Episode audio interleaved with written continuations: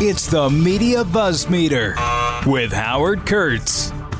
So, what would you do if you were one of the richest people in the world? Well, if you're Elon Musk, you go on Saturday Night Live. We'll talk about that later. If you're Jeff Bezos, you build a yacht. You build a very big yacht, a yacht so huge that the average mortal just can't even wrap his head around it. So, Amazon founder Jeff Bezos, according to Bloomberg, is having a special yacht built in the Netherlands uh, more than 400 feet, multiple desks, a yacht so big that it comes with another yacht as an accessory. And the accessory yacht has a helipad. His girlfriend is a helicopter pilot. So, uh, you know, this is, for this is it's a relative drop in the bucket given Bezos' great wealth. But um, the thing is expected to cost more than $500 million, which uh, is twice what he paid for the Washington Post. So a boat is worth more than a newspaper. That's hard for me to swallow. A sad farewell to Bo, uh, the Obama's dog, who passed away, I guess, over the weekend. Bo always got good press. I guess he was a good dog, unlike Major Biden, who doesn't always get good press. Um, I don't know how many of you uh, know this guy's name. Uh, he has been, in my estimation, the best baseball columnist on the planet. Tom Boswell, longtime sports writer uh, and sports columnist for the Washington Post. He's retiring now. He wrote a farewell column that I found very moving.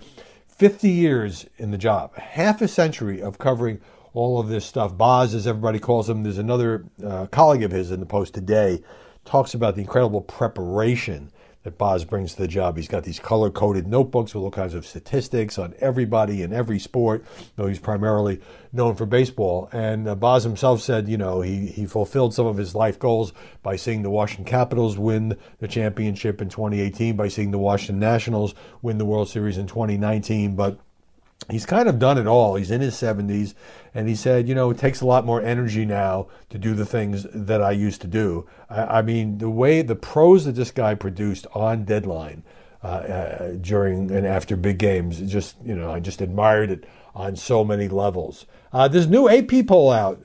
President Biden with a 63% approval rating today according to this Associated Press poll. He gets uh, approval of 71% on his handling of the pandemic, and that includes 47% of Republicans. This poll might be an outlier. Every other poll I've seen, Fox, Washington Post, etc., uh, has had Biden in the low to mid 50s, 52, 53, 54. So either he's gotten a lot more popular or this poll is weighted in such a way that uh, the number is a little bit inflated. Uh, as we know, all polls are snapshots next week, next month, you know, Biden could be down. But right now, a little over 100 days in, you'd have to say if you just base it on the polling numbers in this polarized society, I mean, nobody gets an 80% approval rating anymore. Um, I guess you'd say he's off to a good start. Meanwhile, I can't get over this pipeline cyber attack extortion thing. It just seems extraordinary. And while it's getting plenty of coverage, it seems to me that something of this magnitude should be like the lead story every hour. I still can't wrap my head around it. So if you haven't tuned into this, there's this pipeline, the largest pipeline between New York and Texas, an oil pipeline, was shut down uh, over the weekend because of a cyber attack, and it's not clear when it's going to reopen. It carries something like 45% of the oil uh, to the East Coast. So far, it's had relatively little effect because there's a lot of reserves uh, in many of these uh, places along the East Coast. But you know, who knows how long that will last before prices start skyrocketing.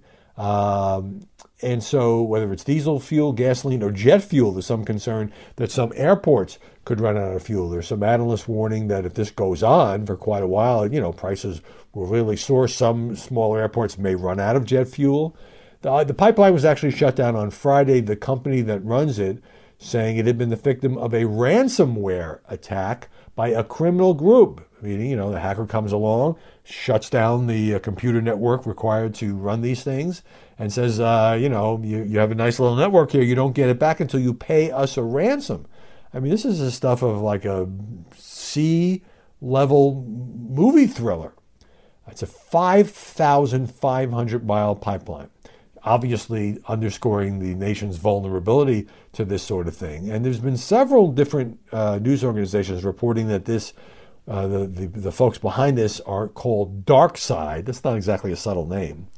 Uh, a collective of Russian hackers who steal data from victims, put it up for ransom, engage in other kinds of cyber extortion, uh, and look, if this is a criminal group within Russia, you know that somehow it's tied to the Kremlin because nothing goes on in Russia without Putin's approval. So, on so many levels, this is really troubling.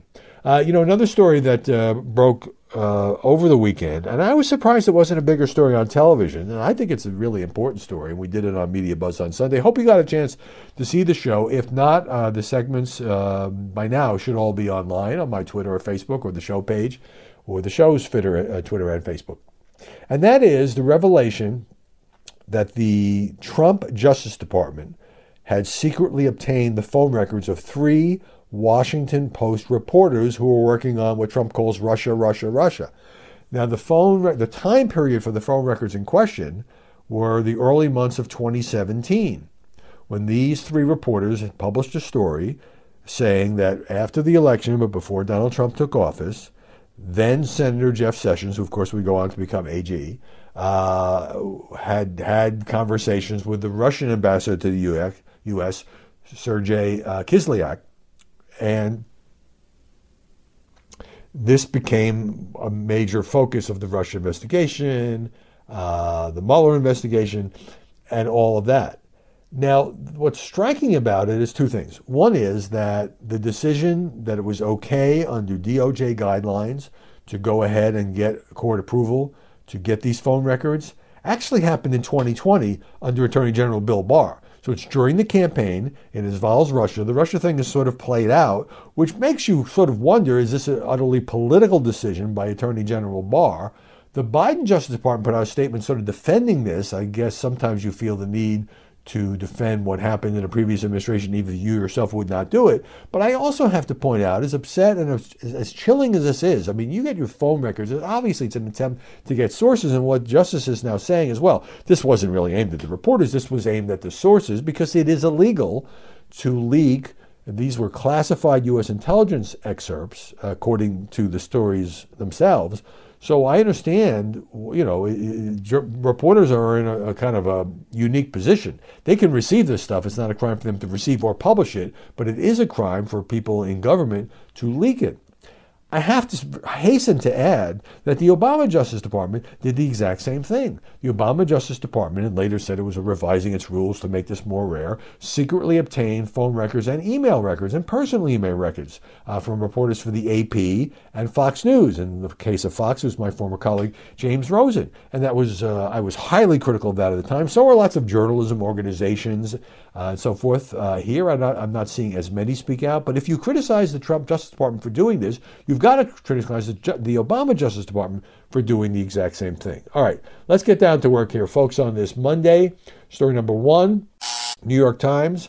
I mentioned last week that the New York Times was almost bipolar because uh, early in the week, there was this big front page story about how the U.S. is never going to get to herd immunity uh, at least not any time in the foreseeable future, because not enough people were getting the vaccine, and you also have these nasty little vaccine variants. And then later in the week, there was a st- story in the same newspaper saying that, uh, hey, this is great because uh, the, the death rate is way down, new cases are way down, and uh, the whole country is opening up, and the numbers are just plummeting, and a lot of states are not even having any new coronavirus cases on certain days and New York City is opening up, and that's really what I think is behind it. If you get so much of the media concentrated in New York, so today there is a kind of a hybrid story that deals with both. So, for example, uh, actually two different stories in the Times today.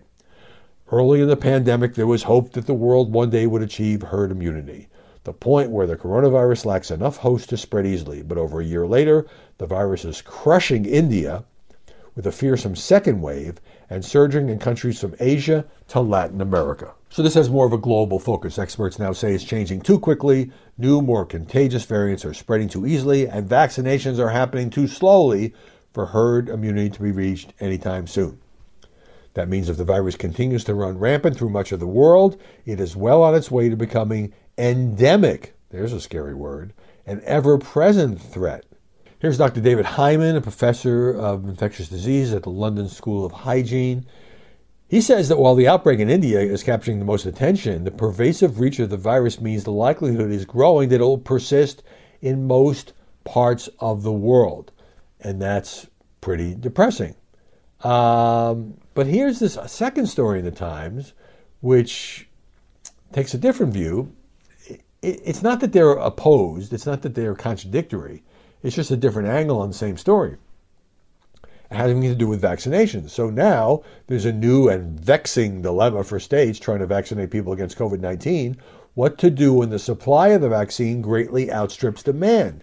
So this is the most frustrating situation that I can possibly imagine. I mean, as frustrating as it was, let's say, January, February, when there weren't enough doses of the vaccine for everybody who wanted it, and it was impossible to get an appointment. Everyone was scrambling. You had to be in a certain group, and all of that. And by the way, this thing is not over. I still know people who are getting COVID 19, colleagues and others. Um, so now, several states that were so desperate for as many doses as they could possibly get are now just awash in unused doses. The Times says that as the demand dwindles and supply continues to ramp up, you know, the, some states are saying, hey, federal government, don't send us so much of this. Um, so, for example, Colorado and Maryland are still requesting their full allotments, but their others are cutting back. North Carolina reduced its deliveries by 40% just last week. Connecticut asked for 26% of its full delivery. South Carolina asked for just 21%. Why? Because they can't give it away. They can't get anybody to take these. So they're saying you know, they don't want to be stuck with this huge these huge amounts of COVID 19 doses if they can't get people to sign up, walk in, go to the drugstore, the pharmacy, the county clinic, the mass vac site. Um, at the end of last month, Arkansas asked to halt its shipment completely for one week. That's really something. And the governor of Arkansas uh, is saying that the state will fully reopen next month. That's great. Meanwhile, New York City, Mayor de Blasio saying this is going to be the summer of New York City. Well, that's okay. And then comes the caveat. Well, despite these signs of optimism, some public health officials are worried that the slowing demand for vaccines could lead to lingering problems, including hospitalizations and deaths that are now preventable. So here's the Arkansas governor, Asa Hutchinson, uh, saying he set a goal to vaccinate 50% of his state's population in the next 90 days. And he says if we don't do that, those vaccines might go to Massachusetts because there's a higher acceptance rate there. So this is just uh, unbelievable. Here's a guy from uh, John Hopkins quoted as saying, It's actually what we expected to happen. Well, if it's what we expected to happen, then why didn't we plan for this phase? I know the Biden administration is trying to take some steps, such as giving more of these doses to doctors, because people trust their doctors. And if they're going to their doctors anyway, they can get a dose. But there are problems. For one thing, obviously, uh, doctors can't store huge amounts in their offices. Also, there are storage issues. You need certain refrigeration levels for some of these vaccines. And um, it just seems to me now they're talking about mobile clinics like this was all constructed for a world in which lots and lots of millions and millions of Americans were dying to get this vaccine. I shouldn't say dying. They were desperate to get this vaccine. Now you have the opposite. You got more vaccines than people who want them because why? Well, there's lots of reasons. It's become political. More Republicans and conservatives are reluctant. Some people are just like, hey, when I get around to it. Some people are would have to travel long distances uh, and they're busy, they have jobs, or the very fact that uh, the states and cities and counties are opening up and making it seem like less of a crisis. Therefore, paradoxically, they say, well, you know, maybe I don't need it after all. Um, Anthony Fauci was on a couple of Sunday shows on ABC's This Week. Uh, he was asked about relaxing indoor mask mandates. Fauci says, I think so. I think you're probably going to be seeing that as we go along and more people get vaccinated. The CDC will be, you know, almost in real time updating their recommendations and guidelines. But yes, we do start to, we do need to start being more liberal as we get more people vaccinated.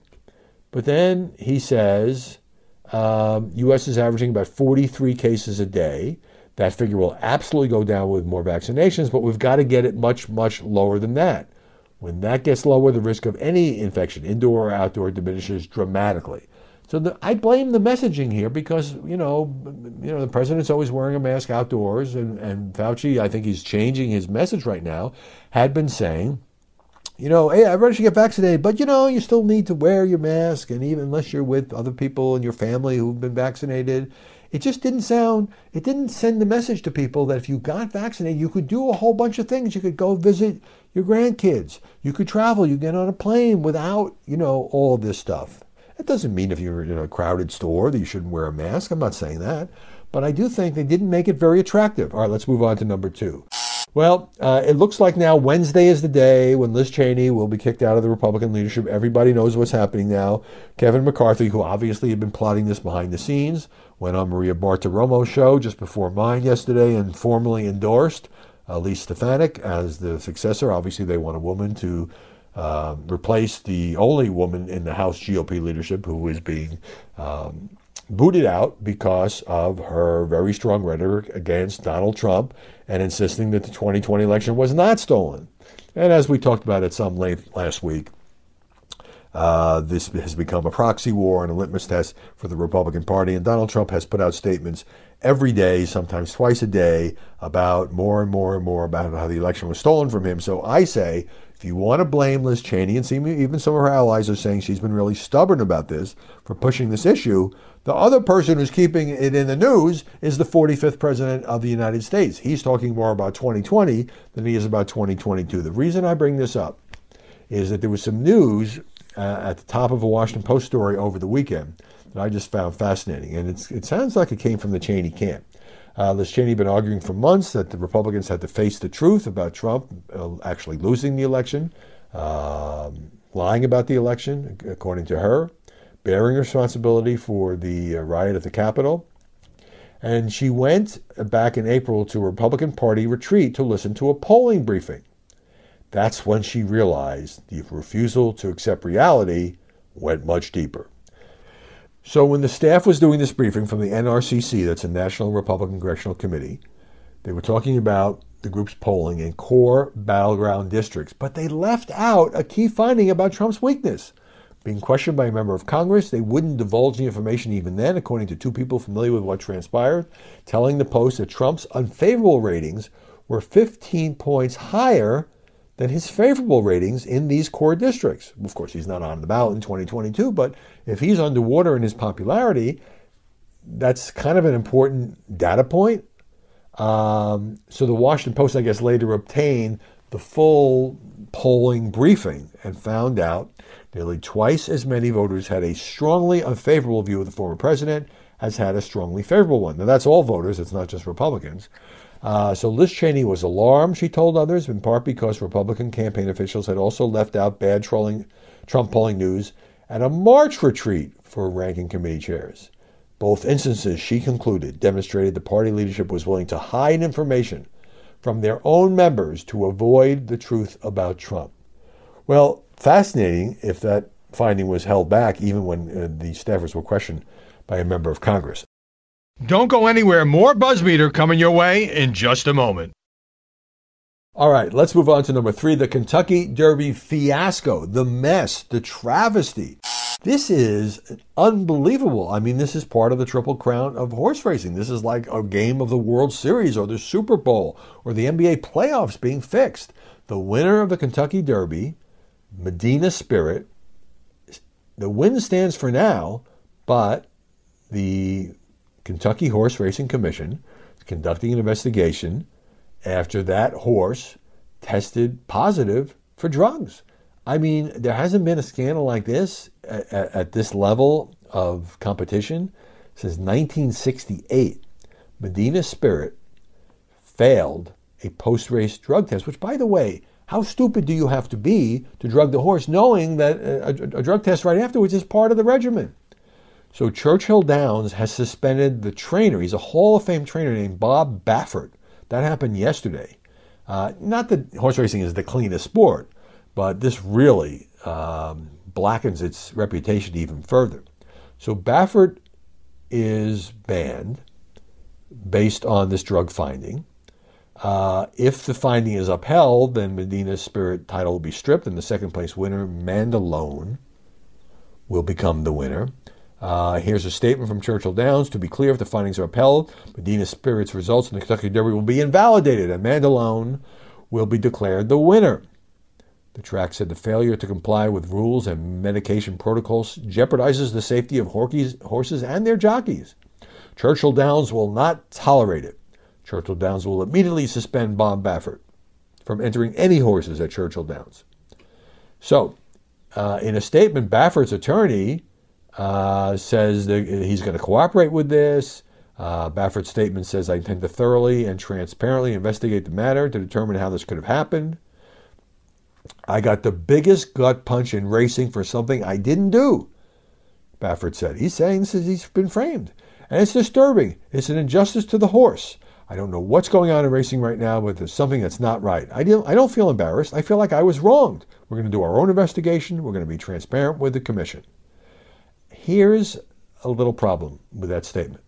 It turns out that um, this is the fifth horse uh, trained by this guy Baffert that has failed a drug test in just over a year. So that kind of casts a shadow on his uh, protests and his denials. You think? I do. I mean, I don't want to jump the gun here. Guess who weighed in on the Kentucky Derby? Joe Biden? No, Joe Biden doesn't do that kind of thing. Donald Trump took a break from talking about the 2020 election and talking about Liz Cheney, who he calls a warmonger, to put out this statement. So now even our Kentucky Derby winner, Medina Spirit, is a junkie, spelled J U N K Y, uh, filled with junk. This is emblematic, says the former president, of what is happening in our country. The whole world is laughing at us as we go to hell on our borders, our fake presidential election, and everywhere else. So, first of all, I love he's got this grand unified theory that because a horse may have been drugged at this admittedly important Kentucky Derby race, um, the entire country is just in a tailspin. Uh, we're a national embarrassment.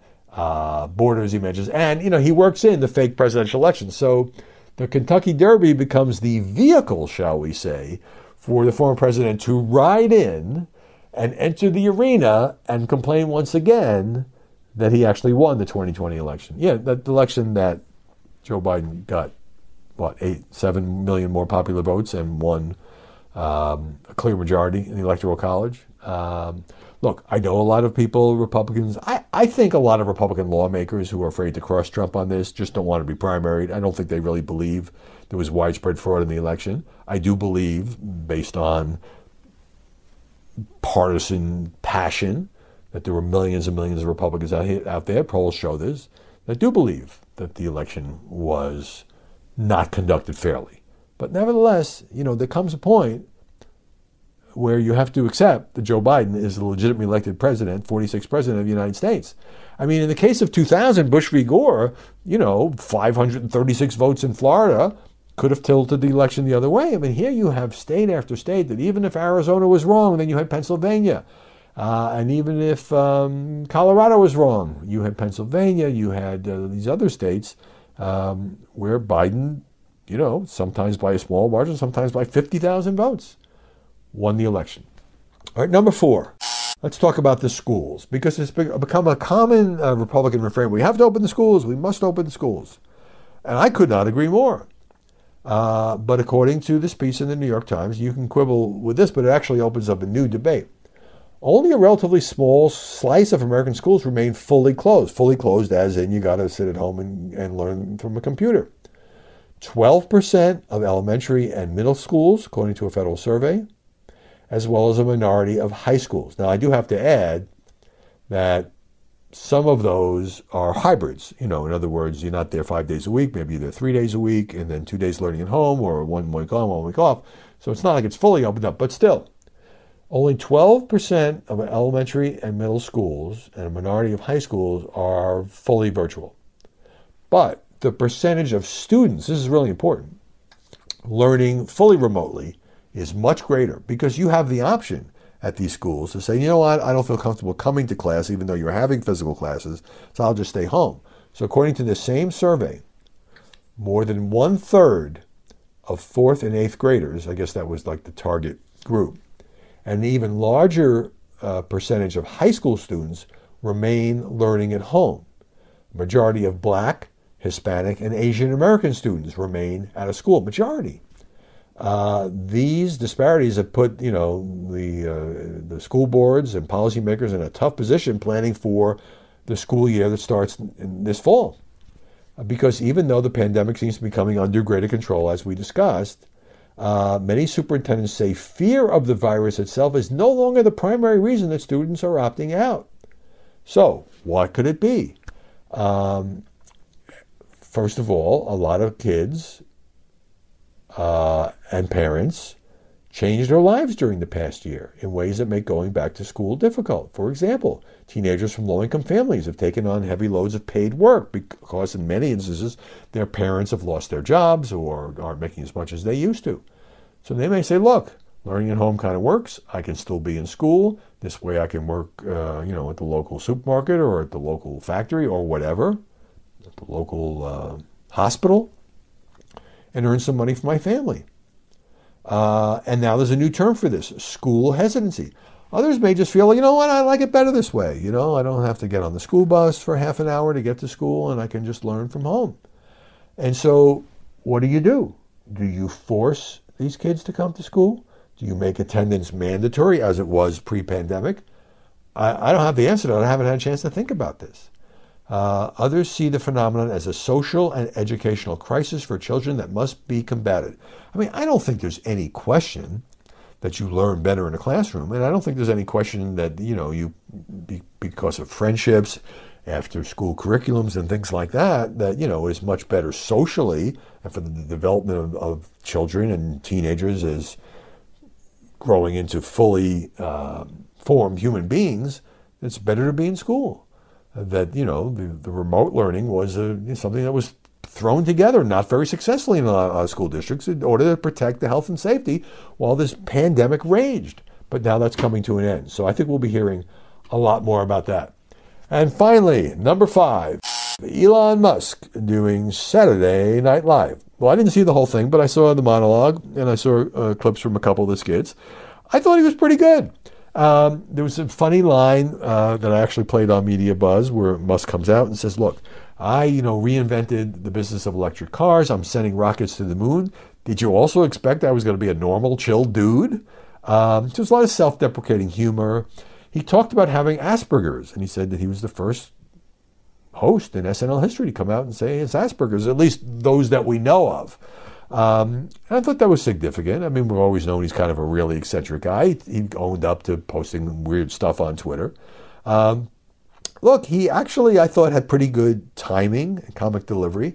And so I come back to this, and also there's this whole thing with Dogecoin, which I do not even pretend to understand, but it's the new hot cryptocurrency, which I also don't pretend to understand. But he was doing the, you know, he came on as a guest playing somebody else on Weekend Update. And like, explain what Dogecoin is. Oh, it's this cryptocurrency. You know, the whole idea was that he couldn't explain it very well.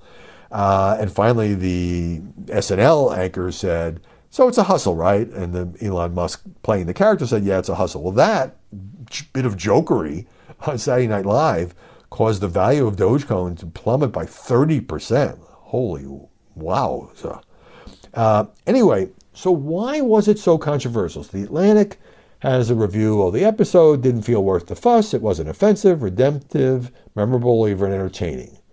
Yet, the cloak of mildness and mediocrity can be useful for someone whose true influence has little to do with comedy or charm. That is true. By building electric cars and sending rockets to the moon and to Mars, it doesn't depend on Elon Musk being a charming guy. The pundits who said SNL would humanize Musk were onto something, though it's tough to criticize the humanization of any living, breathing person. Uh, I talked about his mom coming on. Uh, says that none of this meta Musk riffing worked well as comedy. Well, I disagree. I think some was okay. Not brilliant. Uh, but also none of it was worse than the expected SNL nonsense. So this writer obviously not a big fan of SNL. Um, Musk came off as just another celeb undergoing a PR ritual with enthusiasm but not inspiration. All right, I'll buy that. It's worth remembering that Musk wields influence outside of hype. He commands billions in capital and has credible designs for transforming human civilization altogether. Remember, he's also going to build these tunnels underneath the cities where you can get from, you know, LA to San Francisco uh, super fast without getting on a train. Yet watching him perform sketches with little intrinsic comedic value, but lots of self referentiality, his true significance becomes obscured. He comes to feel just like a celebrity. Someone who matters only because people feel he matters. That can be dangerous. Oh, come on. Lighten up, Atlantic. Lighten up, folks. It's not dangerous. It's, a, it's one of the wealthiest men in the world going on SNL. Now, I guess you could say, hey, Donald Trump went on SNL in 2015. Look what happened with him. But I don't think Elon Musk wants to run for office. I do think he wants to take over interplanetary travel and take over uh, car travel as well. But, you know, the marketplace will decide that, right? Either he builds great stuff, either his rockets are successful or they crash. Either Tesla becomes successful or it becomes a passing fad and other companies do it better. Well, hope you had a good weekend. Again, hope you had a chance to see Media Buzz. If you like what we do here, Apple iTunes, Google Podcast, FoxNewsPodcast.com, or just get it directly on your Amazon device. We'll see you tomorrow with more BuzzMe. This is Jimmy Failla, inviting you to join me for Fox Across America, where we'll discuss every single one of the Democrats' dumb ideas. Just kidding. It's only a three hour show. Listen live at noon Eastern or get the podcast at foxacrossamerica.com.